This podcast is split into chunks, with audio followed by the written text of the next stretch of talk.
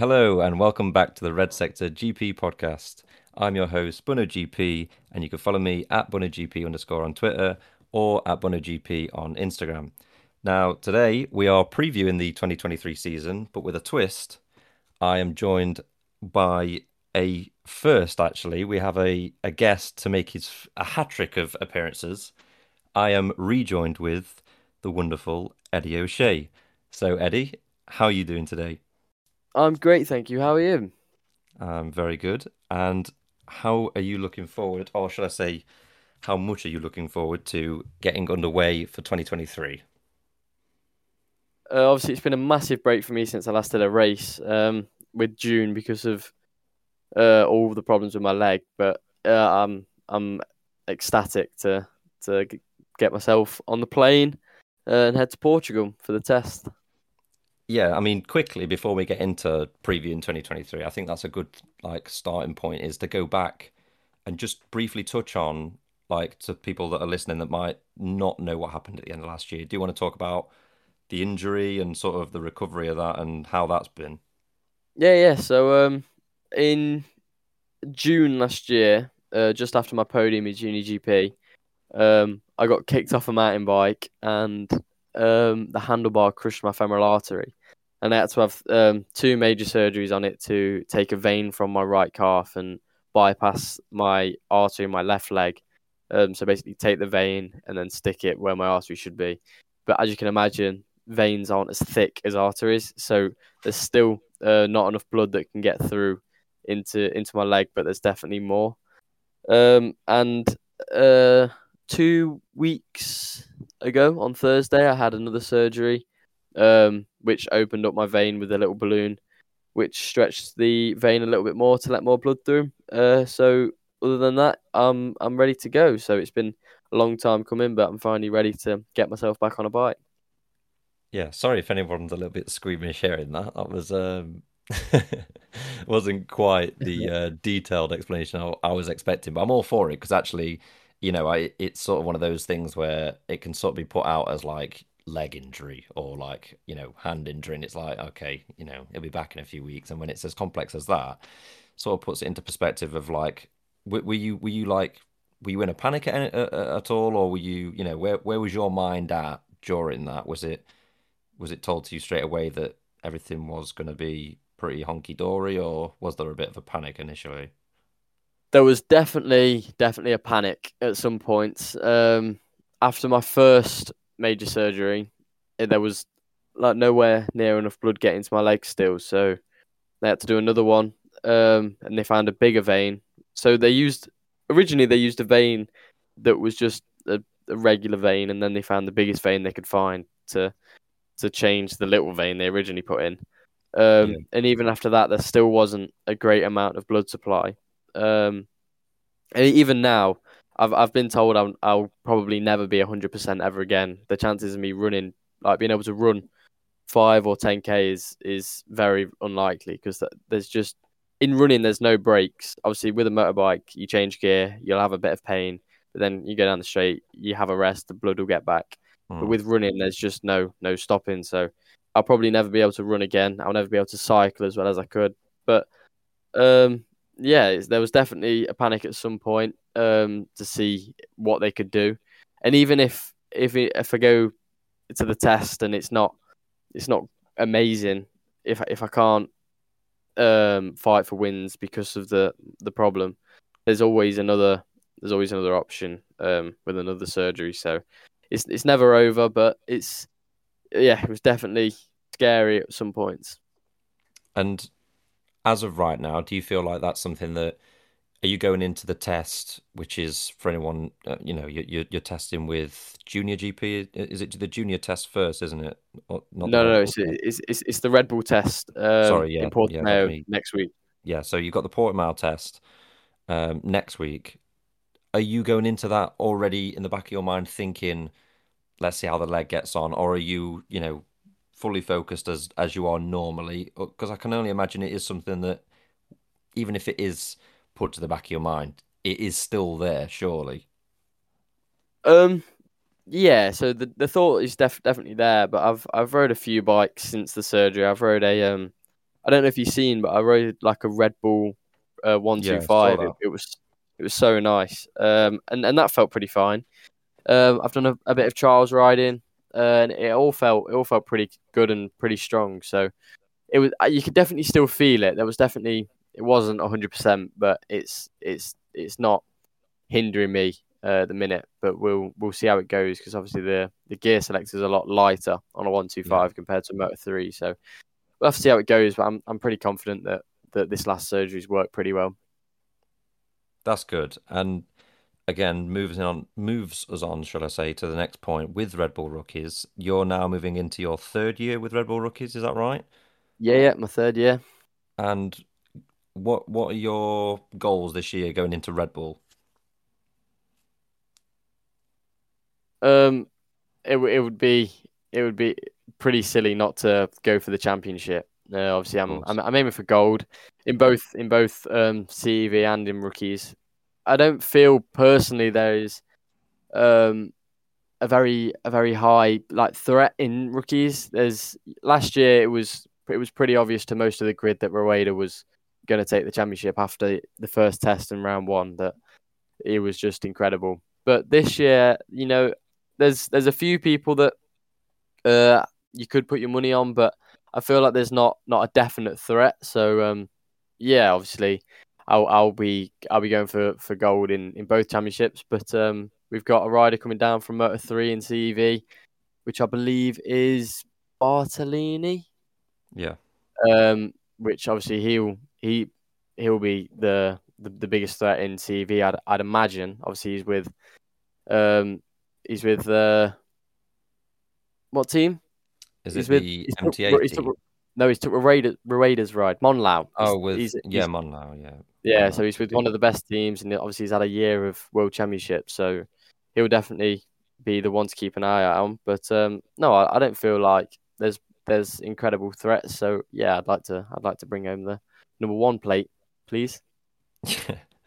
well, I, I'm certainly hoping for that, and you know, with it being your third year and everything, it's you've got you know the ball is in your court in the sense of the experience that you've had and you know you've you've had some great results in GP and in Red Bull rookies. And you know like I'm assuming everybody would say the same thing in that injuries are are a part of the sport. But I think with the sort of time of um, recovery that you've had it's given you a lot of time I can only imagine to sort of get your mindset in the right place as well as you physically to be all guns blazing for this year do you do you still have that mindset of again not to bring it back to the injury, but are you?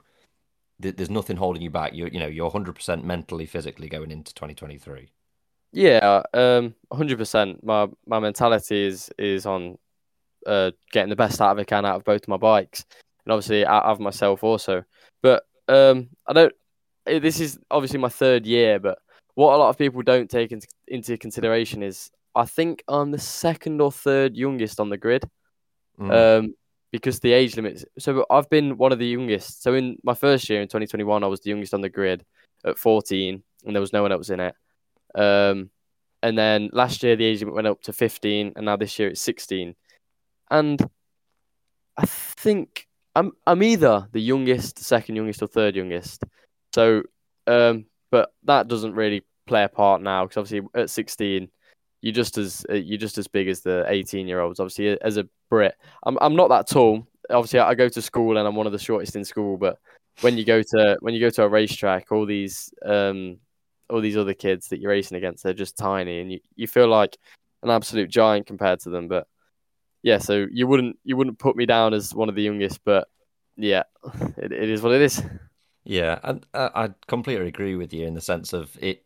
You know, it's not something to like fall back on as like an excuse or anything, but you are still 16 years old and to have a year at 14 how how was that for for your first year at 14 years old because like that that must have been incredibly exciting but quite daunting at the same time when you realize that you are 14 in a pool of like you've said just now typically 16 17 18 even maybe a little bit older at a push you know, at 14, yeah. that's quite daunting. So, how how did you find it, and how do you think that's sort of affected you positively, negatively to now? Like, what what have you brought with you now from that first year? Do you think? so in 2021 when I was 14, um, I after the test, uh, to be fair, in the test I was only seven tenths off Mario, and obviously Mario was was a fast kid uh, when in in my first year, so I, f- I felt pretty good. Um, I felt I felt pretty confident going into the year, but then just the the I don't even know the the aggression from all the riders and, and everything. And there was a few obviously my teammate Tatrical and he was 20 at the time and he's he's now 22 or 20, uh, 23 mm. I'm not too sure. So it was just it was so I mean, literally thrown in the deep end going from yeah. British Talent Cup to not even winning a race in British Talent Cup to racing against some of the best kids in the world. It was it was unreal. Um, and at the time, I was wishing that um, I was in ETC. Um, but obviously, in hindsight, it's it it all worked out because in my second year, it was such a such a difference in. I, I grew a lot. I gained a lot of weight. Um, well, not a lot of weight, but more weight. So there was no weight on the bike. Um, and it, it was all just a, it all sort of fell into place. And I feel like if I did a year in ETC, it, I would have I would have had to have a, a, a, a learning year on the Moto Three, which I feel like 2021 there was no there was not much pressure on me, uh, obviously at, at such a young age. But yeah. when when I wasn't performing at all and I was with one of the best teams, it was it, it didn't look great, but I feel so like that's what I mean. It is, it's like a flip of a coin, isn't it? In the sense of, I think that's kind of what I was trying to allude to. In the sense of, you're 14, so it's like, oh, it's great. You know, he's only he's only a kid. That's but that sort of got labelled a lot of the time. It's like he's only a kid. He's only 14. But then when you don't perform, it's like, so why have we got a 14 year old? Do you know what I mean? Like, I'm sure you must have felt that switch at times. Yeah, there was definitely definitely that, but awesome. Um, uh, an old team member. Um, do you know Yuki Kunii? The um, he yeah, raced yeah. a Moto Three for a few years. He joined junior talent team at 14, and he got a podium when he was 14. Um, obviously Fabio Fabio won when he was 14. Even won when he was 13, did he not? I think he he won the championship. I don't want to get this wrong, but he, he sort of like I, I could be wrong in saying this. I think he wild carded or something like the year, the tail end of the year before he first entered if that's not right, I think the first week that he did was like split in half, a little bit like Lorenzo's first week in one two five yeah. years ago, where like he signed on like the Saturday or something, and I think he got like second a couple of times, then won most of the races, and then the year after that he won every race apart from one, yeah. I think it was. It came second, yeah, something like that. Just dominated it. Yeah, that was just that. That was at the time you could have never have watched a singular junior category race, but you knew about him. Do you know what I mean? Like everyone had yeah. heard whispers about this kid that was like, "Oh my god, this is the best thing to ever come out of any junior championship ever."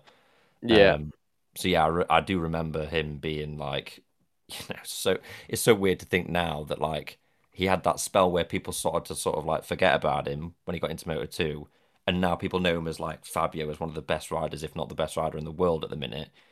Yeah. And back then it was yeah, it was pretty insane at 14. So did you get comparisons to not that's quite hard to compare to winning every race, but um with like Yuki Kunii and whatnot, did you get Yeah. So of... I never I never got compared to Fabio because obviously that was he's he's a freak of nature, Fabio, but I I there was a lot of comparisons to Yuki. Obviously, there was the excuse of me being young and 14. Mm. But then when you compared my day to to Yuki Kunii's, it was uh, there, there there is no excuse really. Um, but even now, I'm one of the most experienced on the grid. Obviously, with three years, not many people get three years in the in the junior GP. So I'm extremely grateful for for this opportunity. But um, yeah, there's definitely no excuse for saying I'm 16 because I'm just as big. I'm I've had a lot of experience in the championship now, so that there is no excuse really if I'm not if I'm not winning, it's I'm not good enough. I mean, going into 2023, then is there any round, whether it be Red Bull or whether it be Junior GP, is there any round that you sort of look at and go, out of the three or two years, if you like, out the two years that you've had prior, you go, yeah, there I'm I'm gonna be. If I'm not, you know, on the on the top of the box, I've got a big podium guarantee. I mean, obviously, again, you you've said that you're going to be looking at it from a point of view of you want to bring back the number one plate, of course, but with two years of experience, there must be some favourites that you straight away, before you've even flown out, you think this weekend is for me. Do you know what I mean? I'm gonna. This is one of my weekends. I'm gonna be strong no matter what, rain or shine. Um, obviously, I'd l- my favorite track that um I was so confident I was going to get a podium at this year was Sachsenring. It was my favorite track. I I love how it flows. I, I like my left-handers, and obviously Sachsenring is just left, left, left. So that was that was my strong point, really, Sachsenring. But um, it's not on the calendar this year, so Yeah. uh, I almost broke down in tears when I found that out. Um, but obviously, Jerez uh, having a podium last year, um, I feel like it would be strange to not not repeat that. But I'm I'm typically not a fan of Jerez. I'm normally not not very quick there. But um, I don't really know what happened in that race. I just got my head down and something happened. I just Yeah, I mean, two managed points to catch the group. is- yeah, it's like Jerez. I remember you saying is one of those tracks where everyone's quick, aren't they? Because everyone's done Jerez a million times. yeah. But then another thing with it was is like I remember watching that race and it was, I, I and I'm not doubting your talent or your ability at, at all, but I almost questioned how or where you found the pace to sort of just keep edging towards that group in getting that podium because you did sort of just come out of nowhere, didn't you? Really watching it back, like hundred you're, percent. if you're eight laps away from that race and I showed it to a neutral and said, you know, take your pick, I don't know many people that would pick you out and go, he's going to catch and and get through. Do you know what I mean? Because again, Yeah. Because of the nature of the track, because of the nature of the class that you're in, for you to edge away from a group and catch a group and get a podium is a lot harder than what it probably sounds to a to a neutral that may not have watched a lot of racing around Jerez because of how close it is, because of how quick everyone is around Jerez. So yeah, I think it's definitely a track I can see. If you do what you did last time at Jerez, then there's probably a, a good result there for you. But um, Portimao, obviously you've got the test coming up in Red Bull for Portimao. Thoughts on Portimao? Are you are you strong there? Do you do you like the track? Um, it's a bit like Donington, and it's not. I'm not extremely a bogey track, but I wouldn't say I'm I'm amazing there. Um, I've never really done much there, but obviously with the test, with the and then race one straight after it, everyone's sort of warm.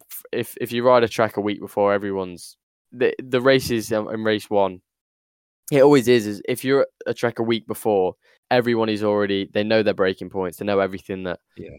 they need to know about the track. So the races are always so good for spectators. Um, on on a, a race that's back to back after riding that track because it's always so close. Everyone knows the limits of everywhere. So um, I don't think it will be a case of um, fastest lap times at Portimao. It will just be a case of a dogfight. Really, it will just be whoever's brave Mm. enough to come out the, the last corner first. And is there anything in particular about Portimao that, uh, like you say, it's not like, like a bogey track, but is is there something that stands out, or is it just is it just the nature of the track that you just don't quite gel with, so to speak? I've never really found um, as much grip as as other people there. There's a, uh, turn four is like everyone just sort of just goes around it, but I'm just not very good around it. It's like a left-hander, but it's off camber. So I was going to say It it is feels like really it was- off-camber corner. yeah, yeah. Oh. I don't know if you remember in the first the first year of Portimao for MotoGP, which was 2021. 2020. Oh yeah, tw- uh, yeah, because we went oh, there yeah. during COVID, didn't we? Twice. Yeah, yeah, yeah, 2020. So, um, the second year, um, when I was there, Taka Nakagami on like his third lap of the weekend just sent it to the moon at turn four. Oh, Um, yeah, I do remember. Yeah, yeah. Um, and it's ju- it's just such a weird corner 'cause it's off camber and there's obviously it goes up and down a lot. I'm Mm. just it's not there's so many blind corners. That's that's another thing. There's so many. Yeah, that is true. I mean, it it was like that incident that we had with Pecco. I don't even remember that in qualifying where coming down. Let me let me just bear this in mind. Right, turn four, five, six, seven, eight. It would have been going as you go over the hill after turn eight, down Uh-huh. into turn nine. The Uh-huh. the the yellow flag was being displayed on the right, and they Yeah, put yeah. it out at the last second. And then Pecco was like, "How on earth are you expecting me to see that?" Because like everyone said, I think Neil Hodgson said it, and a load of other ex riders that were sort of pundit, doing punditry that weekend were sort of saying, no rider in the world is going over that crest, down into nine, and looking over to the right to see a Yeah. yellow flag. Like, and you know, you could you could completely understand the argument, but um, yeah, there's a lot of lot of blind. It's one of them, isn't it? I think if someone like Miguel Oliveira, who you, everyone will go, oh yeah, because it's his home track, but I know he's done a lot of training on that track and a lot of laps Yeah. and a lot of races in cars and uh, super sport races he's done outside of GP to the point where like he's not going over those crests looking for his line. It's just it's just nature to him. Do you know what I mean? Like he's Yeah. done so many laps to a point where to him it is just fine tuning X, Y, and Z. But it's um yeah, I, I don't know what it is about turn four at Portimao because I remember when F1 went there for the first time, and not to get too into to the car side or anything, but I remember every driver's first point was turn four. Like the the first Yeah. thing they made, you know, on the on the commentary or um, through the radio, sorry, was turn four. It's, it's just it's either too understeery, too oversteery, or there's no grip, or they could Yeah. never fine tune the car for the for the track, and it'd be all right through turn four. Yeah. So it's um yeah, it is it's sort of a weird one. This there's a lot of corners like that that are quite easy on TV to look past and go, oh yeah, it's a nice corner or whatever, or it might not even be a, Yeah. standout corner.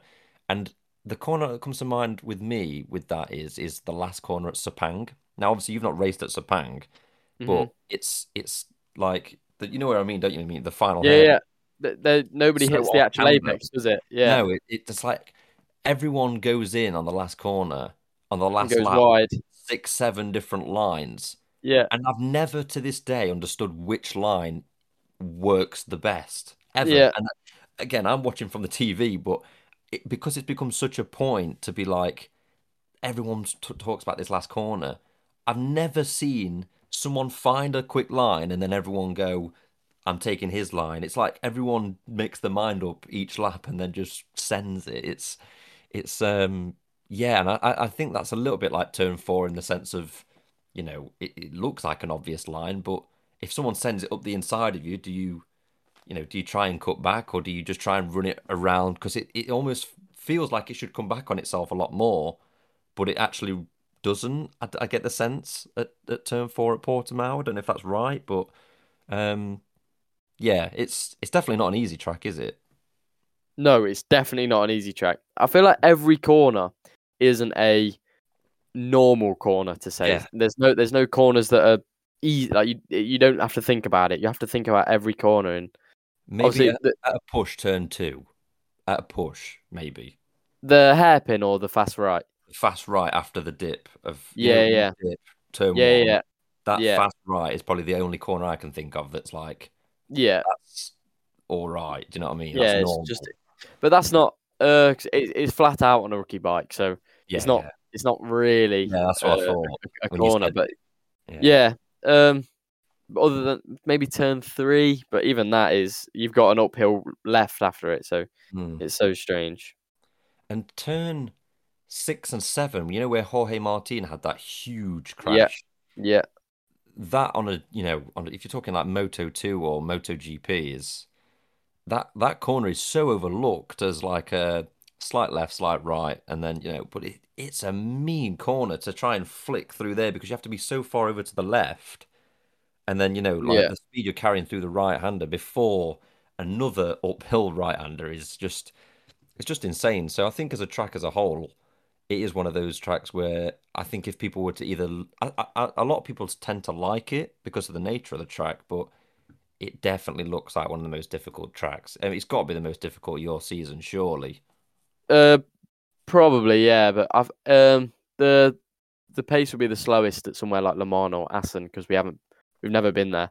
Well, uh, we've been to Never well, we've at Morris and then never before. No, I haven't. No, and I don't think many of the other riders in the in rookies have because they're they've not been on the calendar for three years. So, Okay. yeah, um, but I, I the pace shouldn't be shouldn't be too slow. And um, yeah, Portimao is one that the it'll be one of the best races to watch because, like I say, we'll be all fresh from from the test. Yeah. I mean, Assen in, on a Moto 3 bike is just nuts, isn't it? I mean, Yeah. flat out for a, a large chunk of it. Yeah. Um, so yeah, no, there's as much as you've lost Sachsenring, which I know you're not happy about. It's um, you know, for everyone listening, the calendar is as follows. So you've got Portimao to begin with in test. Then you're racing two weeks later in Portimao. Then you've got Jerez, Le Mans, Mugello, Assen, Spielberg, and Misano to finish. So that's the um, the Red Bull Rookies calendar, and then we have the tests for Junior GP, otherwise known as CV. Is we have an Estoril test, a Valencia test, and then you've got Jerez, Portimao, Barcelona, Aragon, and Valencia, which seems like a short calendar, which me and Eddie were talking about before recording, but obviously they do two races at each. So that's a 10, effectively 10 round, if you like, or 10 race championship. Um, yeah, so it sort of surprises me that you test at Estoril, but you don't race there in CEV or Junior GP. Yeah, I know. It's it is strange because obviously um we we normally um we normally I've never done a test there because normally with junior talent team because um the rookies normally starts later because MotoGP normally Mm. starts at Qatar, but now it starts at Portimao, so we're also there earlier. Um, what normally happens is um, we have the rookies test, and then the Estoril test is the next weekend, uh, the next week, Yeah. sorry. And because a, um, a few of the the team, um, like the mechanics and the all the um the data guys from my junior talent team, they also are in Red Bull Rookies, so they don't have enough time to get all Got the you. bikes sorted and everything sorted for junior talent team. So we normally have a private test with weirdly World Super Sport 600. We're normally on track with them um, at Catalonia. Okay, and how just quickly, how many of those guys, girls, um, in your team are part of the other team, or is it like for like? Uh, no, it's, it's not like for like. We've got the rider coach Danny Robolta, who's the rider coach for rookies and junior talent team. Um, my personal mechanic for my bike, his name's Carlos. He is Casey O'Gorman's uh, helper for Red Bull Rookies. Um, uh, obviously Anna Espeleta, she's um part of junior talent team and rookies. Um, so she doesn't have a, a major uh, part of in in the garage, but she's always m- at most rounds at junior talent team. So there's not actually that many, but uh, there's there's enough for it to to not be ideal. Yeah, I got you. Um, so with that, just before we move on to some 2023 preview prediction type things, I have a bit of a query from a uh, from our, our host to you, Eddie. Um, Oh, yes? so Elise asks, um, she wants to know about your training. I'd like to know what the split is between cardio and strength slash weight training. Which is more important at the moment or in general? And how does that compare to bike training? So generally, like, what what's your sort of schedule looking like, and how do you balance that between cardio and strength training? So, um, not to uh, add an excuse to my leg, but I wasn't allowed to train on my leg for for a while, um, yeah, of because of because of the surgeries. Um, but this this winter I've been training a lot of like upper body and a lot of like uh yeah, just a lot of strength in upper body. Um, because I had three kilos of weight on my um my Moto three.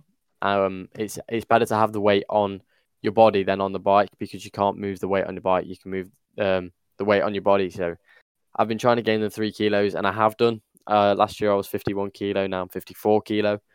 Um, and uh, the be- the best part about that is my my body fat percentage is down, but my muscle mass is up. Uh, me and my personal trainer have been working very hard to to get bigger and heavier, so that I don't have to have that weight on the bike. Um, but since my last operation with the balloon to open up my vein, um, I've been able to train since then pretty much. It was just a case of this is how it is before they put a balloon in, and then it's better.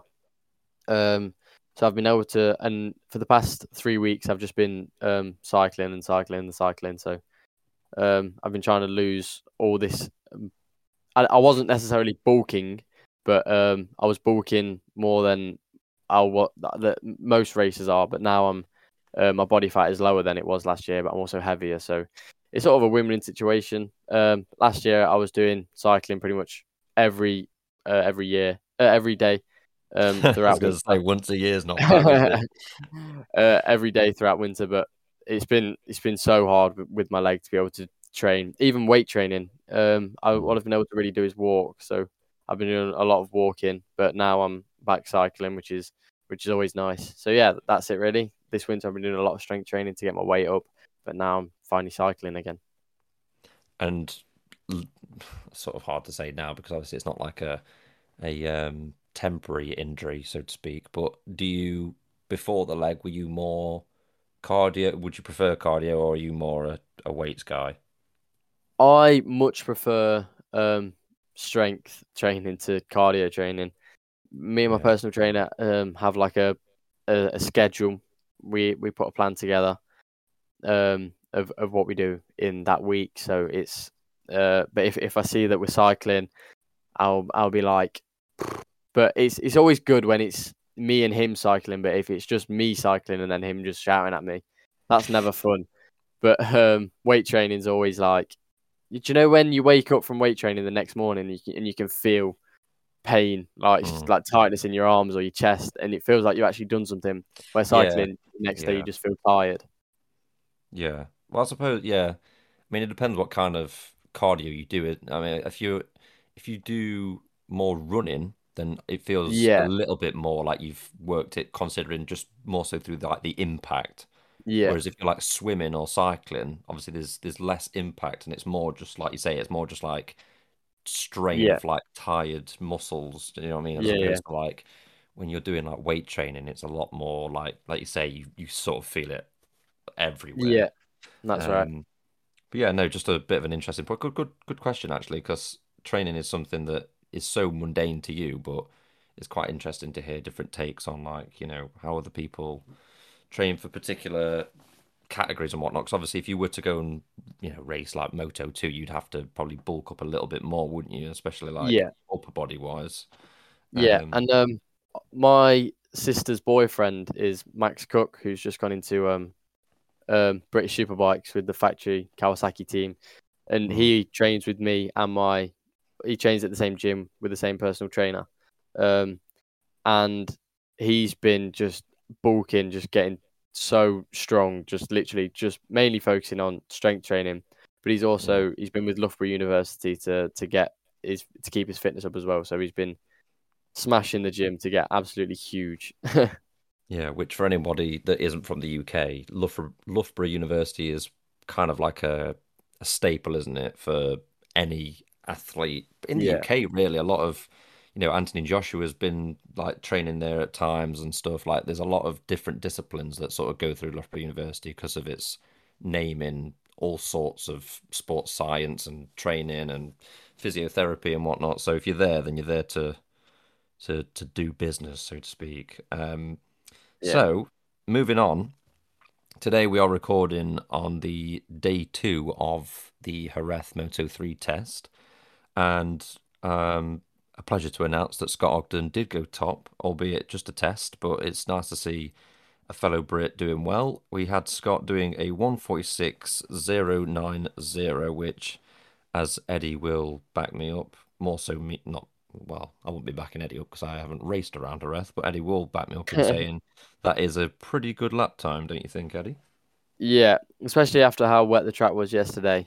Um, yes, obviously Scott's done Scott's done an amazing job to top the test, uh, and I know the the Vision Track team last year was um, it, it wasn't the strongest team, but obviously it was a, it was the first year in the World Championship or on a Moto Three at all. So I think they did an amazing job of what they did anyway. But obviously this year they've they've upped the game massively, obviously, because even Scott did well yesterday. Also, did he not?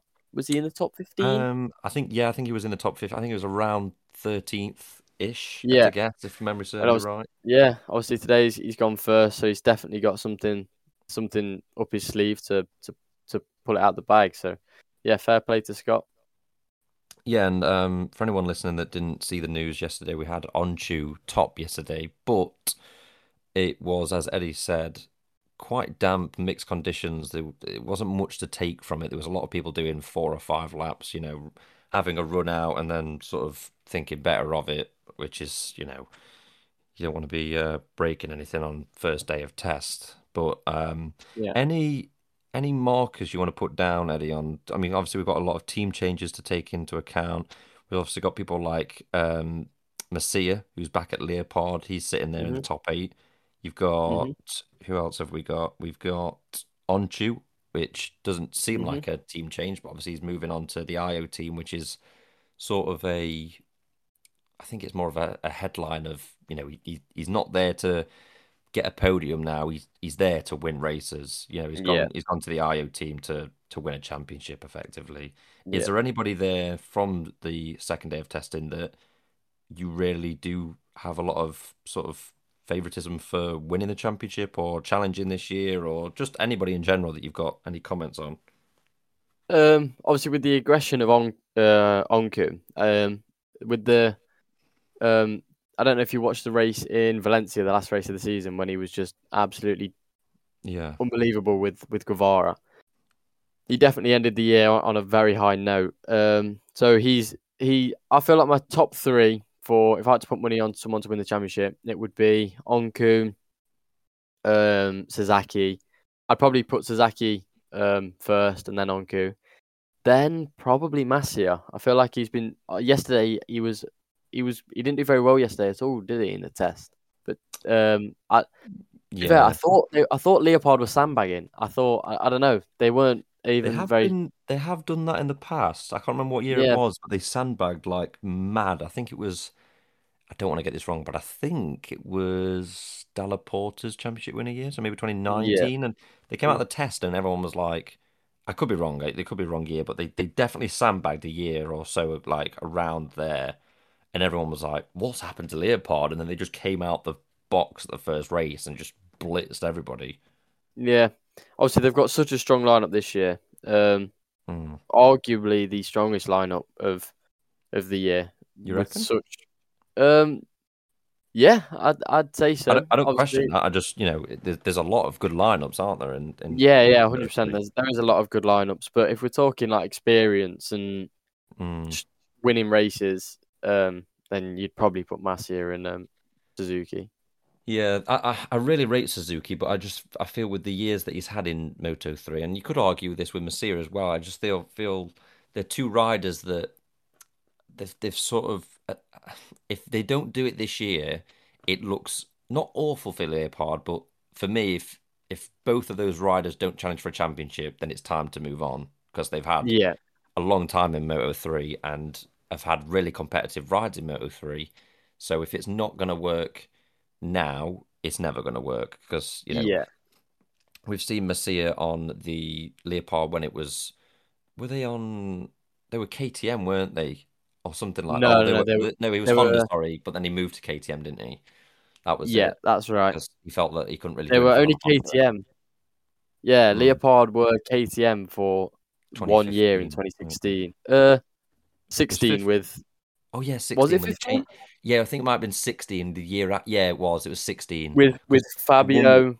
Yeah, they won with Danny riders, Kent, and then it was like, oh, we're changing, and everyone was like, why? Yeah, they yeah. it was the first year that they'd won. Yeah, sorry, that's my bad. It was 16. Yeah, And you're right. and then they had a three liner lineup too. They had um Mm. They would I have can't had remember now. Mir. They would have Yeah, had Fabio Fabio and and Locatelli, Locatelli. That's it. right. Yeah, that's right. Which you think about that now, you're like, fucking, that's not a bad lineup at all. Yeah, Um, but yeah, no, I, I would- I would obviously have a lot of like respect and whatnot for Suzuki and Masia, but I just feel like Masia almost still gets this young up and coming staple, and I'm like, you know, he has been in the class for for since 2016. I think he first came in as a wild card, so yeah, you know, he has had six, seven seasons or whatever that is on a on a Moto 3 machine. So you do feel like it is a great team. It's got a lot of experience and obviously a great pedigree for winning races, as Leopard typically do. But yeah, there's also, like I say, a lot of a lot of good other teams and lineups. I think I think the Ajo lineup's really good. Obviously, Öncü's had an injury this year. I think he I think he broke his arm or his hand in. I think it was around Christmas time, so he's obviously just coming back from that. Um, but I really do rate Öncü. Who was your other rider that you had again? Just remind me of your three that you picked out. Masia, Sasaki, and Sasaki, yeah, Öncü. yeah. Sasaki is such a threat, isn't he, for this year? Yeah. Yeah, I've got I've got a lot of high hopes for Sasaki. Have you got any picks for Moto Two? Anyone you you sort of favouring this year, Moto Moto Two? 'Cause Two. I, I really do believe Ai Ogura might be the man this year. Uh, I'm gonna say the uh, uh, Acosta will Ooh, good won't shout. lose a race.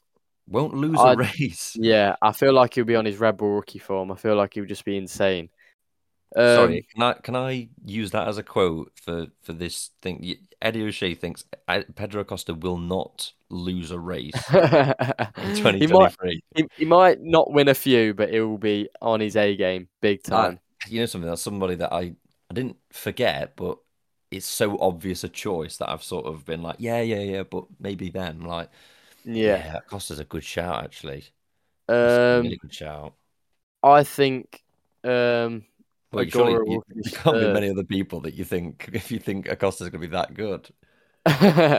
so I think Acosta will win, and then um, Arenas second, Ogura Yeah. third. Yeah, but I feel like I'm gonna I'm gonna get this on record now.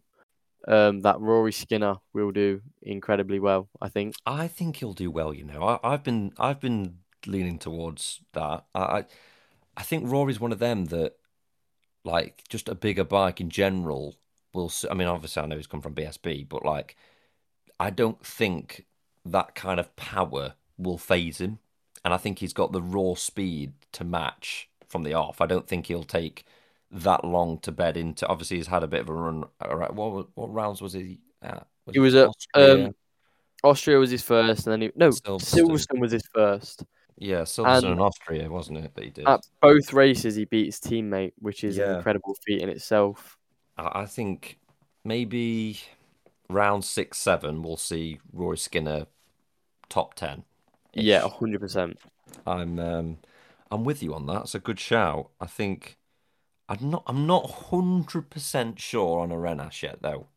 I'm not I'm not sold on him hundred percent. I think I don't think Guevara and Garcia will be flying straight away. Um, although I think Guevara next year, 2024, I think he'll be really, really good. But Yeah. Alonso Lopez is another shout. Oh, Alonso Lopez. Him and Aldeguer are two very good riders for that. That you know what? That's a that's a phenomenal lineup, isn't it? When you think It really is, isn't it? Yeah. You know, when you consider the bike that they're on, and it's always been that bike that's like, oh, it's got to be, you know, the stars have got to align for them to do well. Those two The on that stars bike is Yeah. is a really good shout for a. Mhm. I don't even think can you class them as a dark horse? Because he's obviously won a so. few races, so. but yeah, you know what? I, I'm gonna say early doors. There might be a bit of a whack prediction when testing. I mean, not go off testing completely, but I'll say you sway me with Acosta. I might go Acosta, Ogura, Lopez. That's going to be my prediction. Fair enough. I think I I think like all of those will win races, multiple races. I don't think Acosta's Yeah, not going to win, not not going to win a race. um, but that then leads us on to the big boys in MotoGP. Do you have any? Are you are you? Do you have it in you, Eddie, to make a prediction of MotoGP before Portimao test? um, I'll give it. I'll give it my best shot. I mean, we Um, can always have you on again halfway through the season and just you sort of bend it a little bit if you're like, Yeah, yeah, Brad Binder's going to win the championship, and you're like, yeah, I've always said he's not going to win. Like, um, I'm gonna say that Pecco won't finish in the top three. that I tell you what, the the reason, not like the only reason, but one of the main reasons I love having you on is the fact that like you just say stuff that I'm like, surely not from someone that rides. I'm like, there's no way on earth from your perspective that you actually think that, but you actually do. Like you're not joking, are you? You actually f- That is that is Yeah. not you joking right now.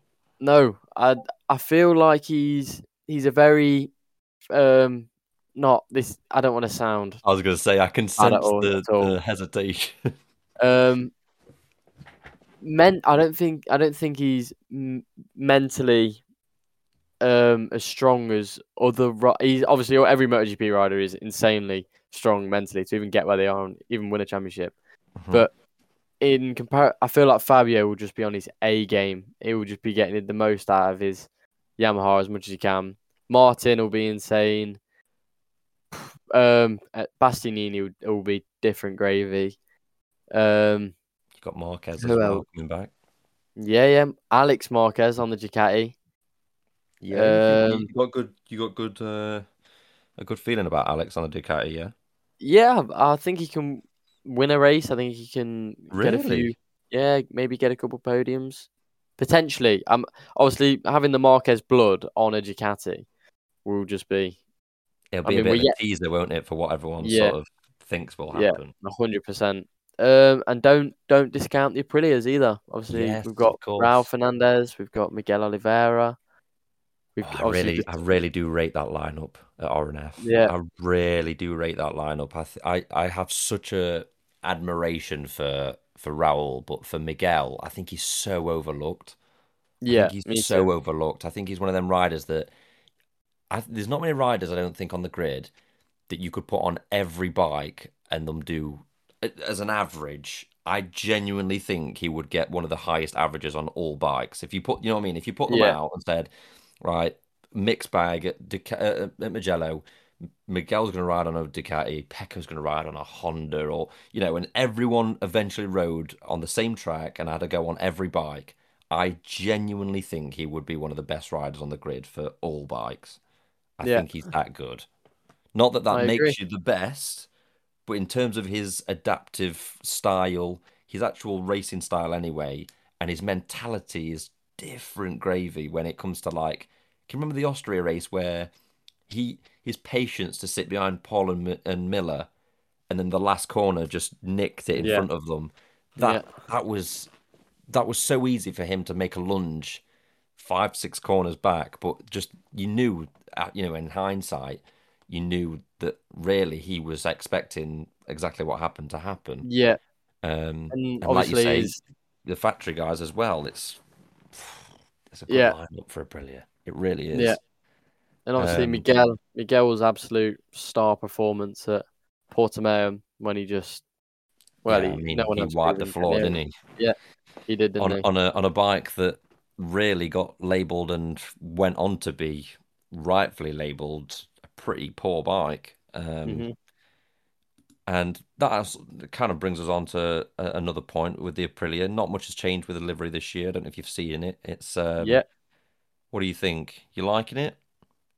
Any, Um, any livery you do like this year? Not not much has changed, have there, with a lot of them, but I mean, have you seen the?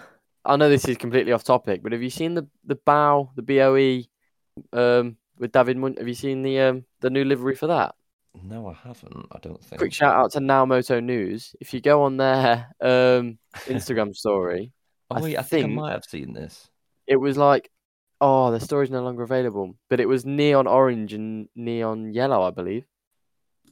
Uh, neon blue and neon yellow, I think. So yeah, that's that's looking very nice.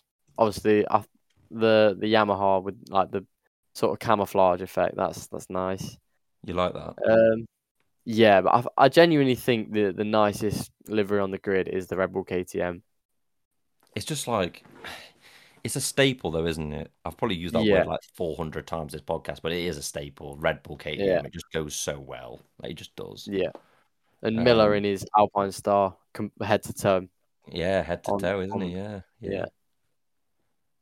Um, I'm trying to find this livery. I might have to, I have to do some digging for this for for the BOE livery because even on their Instagram page, it's not on there. So Yeah.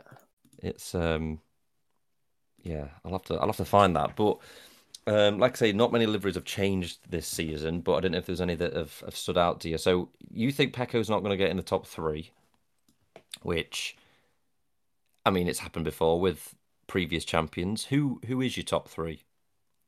Gun My to your top- head if you had to pick a top three. My top three from MotoGP is going to be Bit Fabio, Okay, that's a good and start. Naya, and I'm not going to put three Dukes in it because that is I, I do in my personal opinion I think the championship will top three will be three Ducatis, but um I'm gonna I'm gonna you know it's it's always good to make a wild prediction because then when when you come back to it and if you're right then it's it's it's good to predict What, you, it what you're saying is, is if this this is absolutely way off, you will never return to this podcast ever again. That is that's correct. Yeah. uh, so yeah, I'm gonna say um, Fabio. Uh, who else did I say? Enea Naya, yeah, second. and Marc. Three different manufacturers in the top three. Yeah. Okay, well, my, my prediction at the minute, we've not made this uh, podcast yet as our full 2023 predictions, but provisionally I have got sort of similar. I have um, Fabio. I, I I literally spent so long chopping and changing between Pecco and Enea, but I have those two. I'm not sure which order yet. I've, I'm swaying more towards Pecco in P2 because I think to begin with, there'll be some sort of no, Enea, uh, just you know, play team Yeah. game. But eventually, I think he'll he'll put his marker down of I don't care about Pecco. Yeah. I'm here to win races. Do you know what I mean? I think that'll because as much as he's a Ducati rider, last year he they, they didn't have full control over Enea in the sense of him being in the same team. Do you know what I mean? So yes, he rides for Ducati, and obviously he's going to do what they want them to do. But now that they're in the same team, he knows that if Ducati say do this, he's going to somewhat do it. But yeah, I think if Enea starts to see a light open up and thinks, yeah, you know what, I can beat him, I think team orders will, whether they get implemented or not, I think he'll start to just ignore them and become the number one if it becomes available. So Yeah. it's um it's definitely a team I think everyone's looking forward to, aren't they? With the the, the Ducati guys, I think it's Yeah. it's been a team of, of Jack looking after Pecco for a while, and it's going to be Yeah. good to see two guys fight it out, and hopefully we'll have some uh, fireworks. Yeah. Like Rossi and Lorenzo kind of Yeah. feel, hasn't it? Yeah, and if it turns out to be like that, then oh, can you imagine if they put a wall up? They never would, would they, in modern day with social media and all like Yeah. slack that they get for it? Can you Imagine if they could put a wall up in between Pecco and Enea. It's crazy to think they actually did that, isn't it? Yeah, I actually remember when it when it was happening. It was almost like I, I thought it was just every time. I mean, obviously, I would have been like what, like ten when it was happening ish. But like, I remember seeing it and almost thinking like, not like the the picture was mirrored, but like, are they just in separate garage? You know, like, uh, Yeah. is that wall?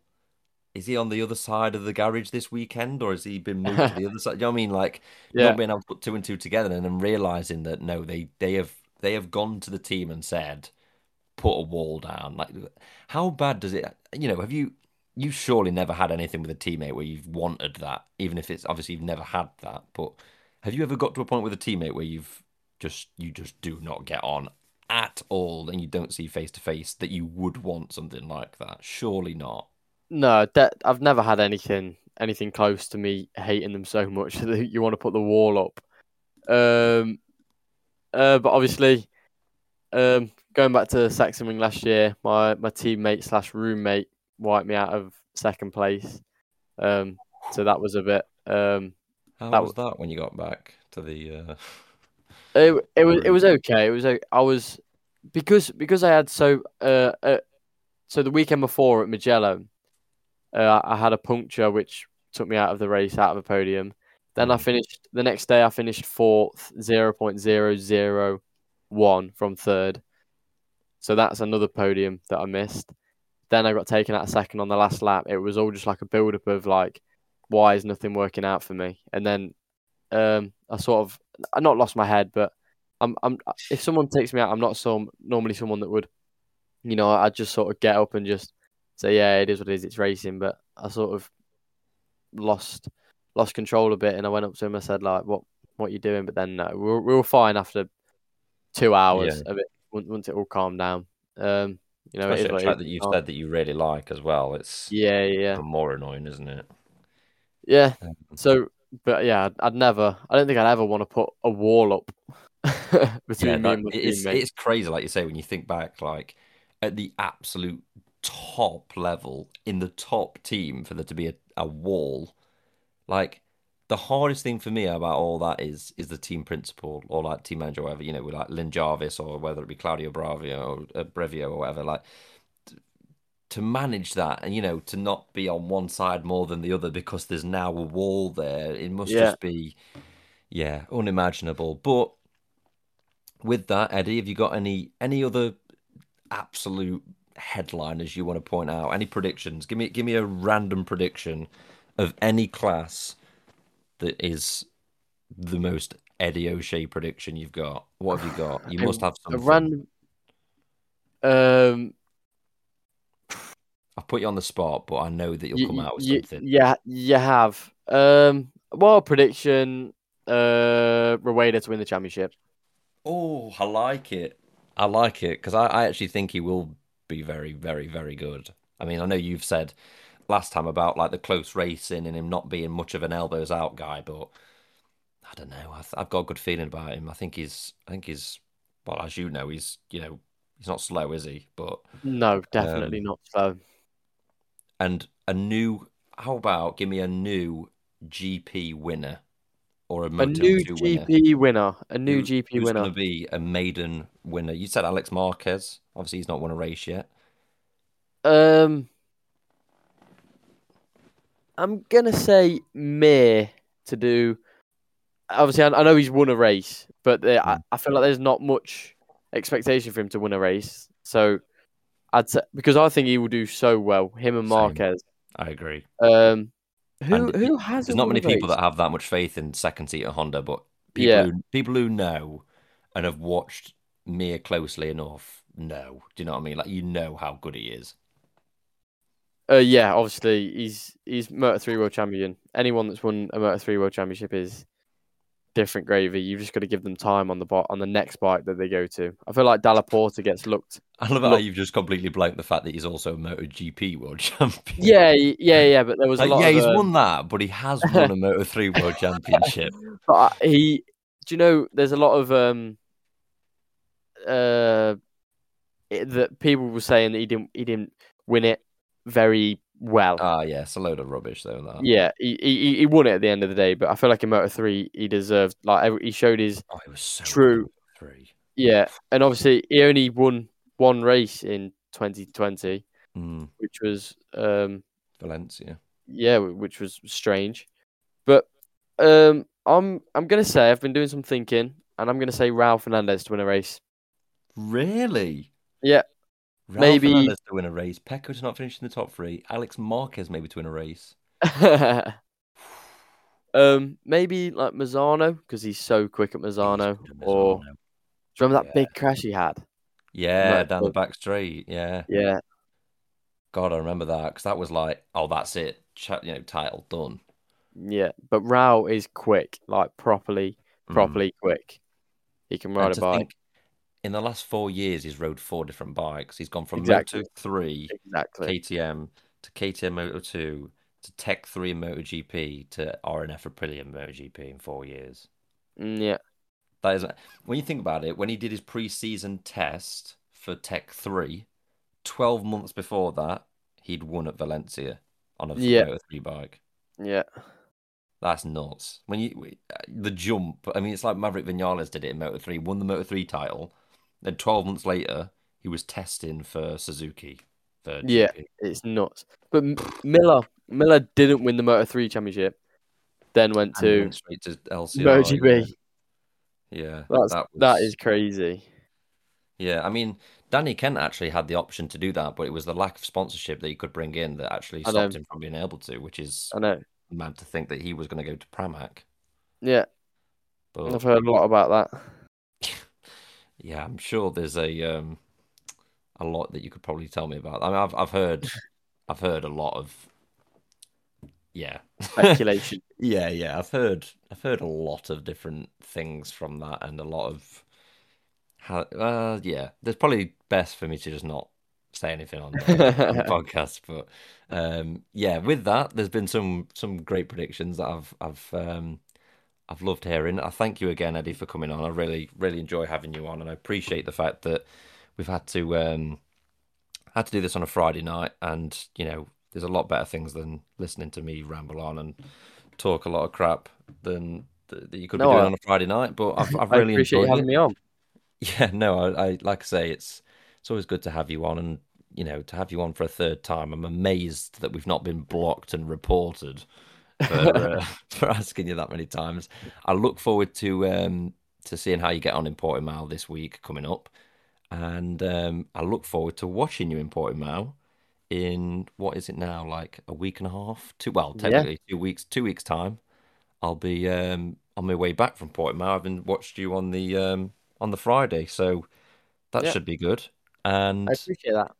Yeah, so anybody anyone that's listened to this, if you have enjoyed it and you want to go back and listen to any other episodes, we have done, like I've mentioned, two other episodes with Eddie. We did we did a um, we did a race review with you, didn't we? Halfway through the year, you uh, you dropped in with us and did. I think it might have been Silverstone, I believe. I believe so. Right. Yes, because we spoke about Rory and how he would be an underdog if yes. he goes in. Yeah, yes, and you were speaking yeah. about like the because you got in with a certain pass of a sponsor, didn't you? And you were in the IO box or something, if memory serves you right. Oh yeah, yeah, that is right. Yeah. See, I, I, I, cannot remember the most simple things I get asked to remember, but I remember that. Do you know what I mean? You remember that I was um, in the IO box. Yeah, but um, yeah. So if you if you if you have enjoyed listening to me and Eddie, then you can go back and listen to more of me and Eddie if you are clinically insane and want to do that. Um, on on all audio uh, platforms, whether that be Spotify, Google Play. Um, I'm not sure what or the, what audio platform you're on, but you can go back and listen to that. All episodes will be on there. And if you did enjoy it, leave a review and follow us on Twitter at Red Sector MotoGP. Eddie, do you want to leave us some tags, some ats for your socials? Um, yes, my Instagram is Eddie O'Shea Racing, and my Facebook is just Eddie O'Shea. Um, and I, I have a little TikTok account too, which I think is Eddie O'Shea thirty one or something along them lines. Yes. I've so, also yeah. just I've also just started up my um, my TikTok again, and I've I've I've dropped you a follow on there as well. So if you want to follow me on TikTok, I'm just Bono GP. Um, put my first TikTok up the other day, so I'm I'm getting back on TikTok after having my 11, 12,000 followers or whatever it was stripped away from me from Dorna. Really? Yeah, yeah, it wasn't great, but um, everyone li- who listens to this podcast will have heard me talk about that multiple times, but I'll tell you after we've wow. finished. um, but yeah, so if you have enjoyed, like I say, leave a review. We really appreciate it. And with that, keep the throttle pinned.